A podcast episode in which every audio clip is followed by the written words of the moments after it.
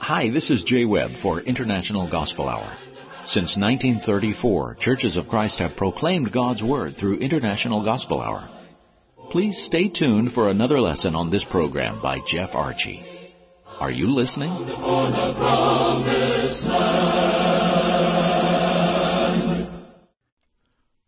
Whosoever hears these sayings of mine and does them, I will liken him unto a wise man.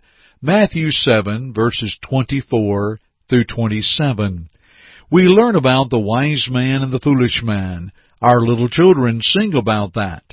And when we think about the simple statement of Jesus, when we hear the sayings of Christ and will do them, He likens us unto a wise man. Let's think about that here in a moment. Thank you to our Jay Webb and greetings to everyone who is tuned in to our broadcast today. And this broadcast is prompted by an article I read some time ago titled Strong Families. It was written by David Sargent, printed in the Gospel Gazette of October 2013. Now at this broadcast it has a few years on it, but the truth stands forth and Brother Sargent noted a study by two gentlemen by the name of John DeFrain and Nick Stinnett, along with their colleagues. They had done extensive research with over 24,000 families since 1974 into what makes families strong. And this ongoing research revealed six qualities of strong families. And dear friends, the more that I looked at them, I realized that before me were six good biblical guidelines worthy for study.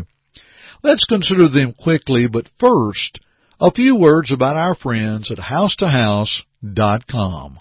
We at International Gospel Hour appreciate our co-laborers at housetohouse.com, an outstanding website with topic research, free materials, and an excellent media section. Check it out today at housetohouse.com. That's housetohouse.com.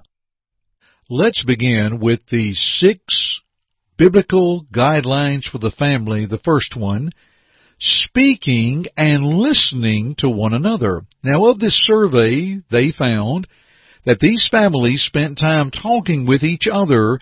They also listened well, which shows respect.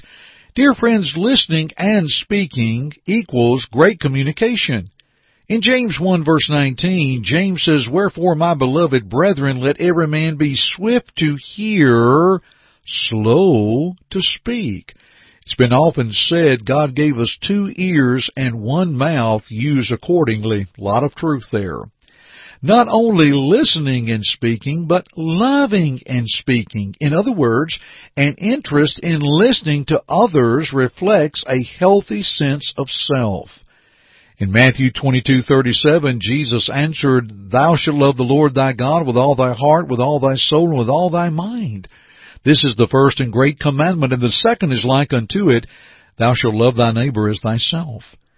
I have found in my conversation with my wife that sometimes she wants my attention, and through the years I've learned that whatever I'm doing, put it down and turn and look at her and listen. I'll tell you, friends, it's really helped me through my marriage. Listening and loving. Speaking and listening to one another in a loving way. Here's the second thing. Statements that appreciate one another. Enhance the communication. Now back to the survey here from DeFrain, Stinnett, and their colleagues about these 24,000 strong families. Here's what they came across. Family members gave one another compliments and sincere demonstrations of approval. They tried to make others feel appreciated and good about themselves. You know, as I looked at that, I came across and thought about a study in 1 Peter 3 verses 8 and 9 that we could practice Peter's principles. And from 1 Peter 3, 8 and 9 we find to have one mind. That's thinking together. To be compassionate, that's responding together. To love unconditionally, that's loving together. To be pitiful, that's understanding together. And courteous, expressing together. And don't seek to get even, that's forgiving together. Let me give you those again, dear friends. In statements that appreciate one another, let's build off this with Peter's principles in 1 Peter 3, 8 and 9. To have one mind, that's thinking together. To be compassionate, that's responding together.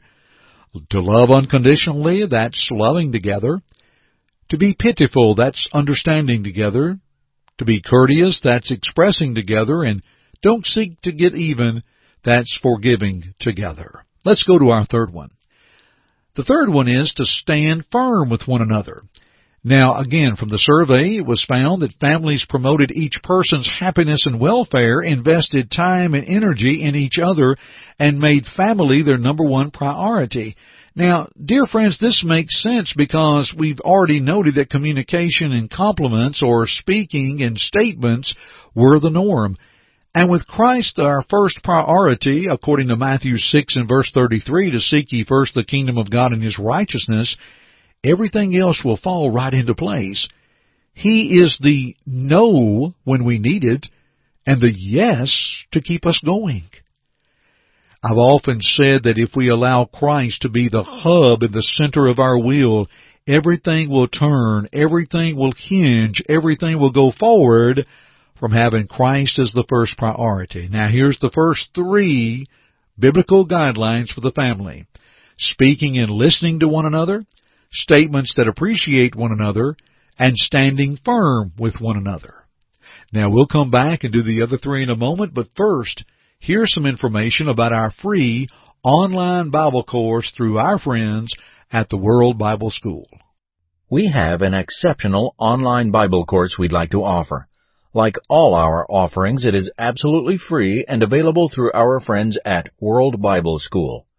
All you'll need to do is go to worldbibleschool.org and register. You'll be provided a study helper who can answer questions and provide feedback for your lessons. It's a great opportunity, and again, we offer a free online study at worldbibleschool.org. Please sign up today. And now let's keep pursuing God's Word. Now the fourth one. A biblical guideline for the family, scheduling carefully for one another. Again, the survey of the 24,000 strong families show that in all areas of their lives, meals, work, recreation, they structured their schedules to spend time together. Two things to think about here, friends, in time management. Learn carefully and live practically. In learning carefully, listen to the words of Paul in Ephesians 5:15 through 17 that said, "See then that you walk circumspectly, not as fools, but as wise, redeeming the time because the days are evil. Wherefore, be you not unwise, but understanding what the will of the Lord is." Now, walking circumspectly or walking correctly Redeeming the time means to buy up the opportunity to buy up time for oneself like a person in a marketplace. To make the best use of our time and we do so when we are wise, which is attained by knowledge. Again, verse 5 or verse 17 of Ephesians 5. Be you not unwise, but understand. Understand what it means to redeem our time. To learn carefully, to grow, and to live practically. Let's think of it this way. When we have something before us, let's put it to the test. Let's put it to the test of Matthew 6:33. Will whatever this is help me to glorify God and not take away from him? Let's think about family number 2 in Ephesians 5:22 and following. Will whatever I'm about to do affect my family for positive or for good? And let's think about our work in 1 Timothy 5 and verse 8. We are to work and provide for our own, but let us ask, will this job help my family and not take away from my relationship with God? I have known good men that would indulge more in work that would pull them away and then slowly things would happen. Let's live practically and put this to the God test, the family test, to the work test, and the summary is, in light of Luke 14, 28 through 33, have we counted the cost and evaluated what these things will do with our time. Here's number five. See the positives to help one another. I love this one from the survey that these families were willing to take a bad situation, see something positive in it, and focus on that. When you think about the parable of the unforgiving servant in Matthew 18:23 through 35, we are reminded how we are to be forgiving when one pleads forgiveness with us. And the Father above is a forgiving Father. You know, there's a saying that says to err is human, to forgive is divine. So much truth into that because divine teaching instructs us how to forgive. That we are to take a bad situation and see something positive in it and focus on that. That is a great plus in helping families. Here's the final one.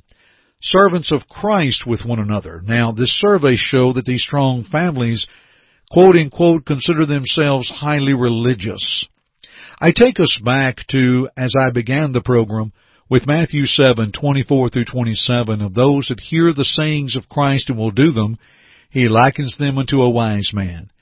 Dear friends, we can strengthen our family through these six biblical principles, and when we're servants of Christ with one another, that we make certain that we are involving ourselves within the church we read of in the New Testament, that we are walking faithful to that church, that we are walking and doing the right thing.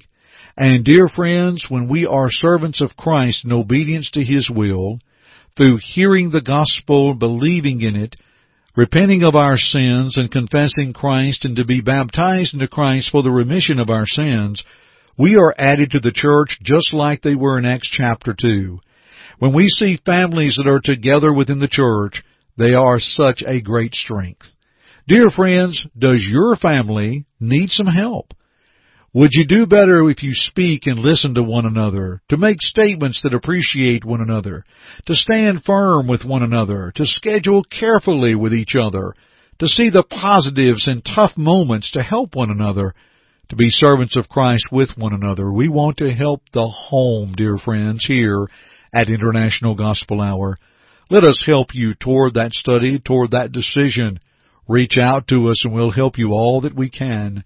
We'll help you with our studies. We'll help you with the church of Christ in your area.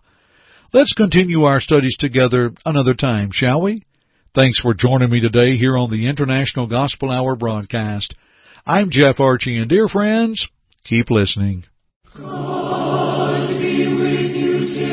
Thank you for listening to our broadcast today. We hope first that it glorified God, but second, we hope that it edified you. Listen to it again if you need to, or to other lessons in this series by going to the Media tab at our site, internationalgospelhour.com.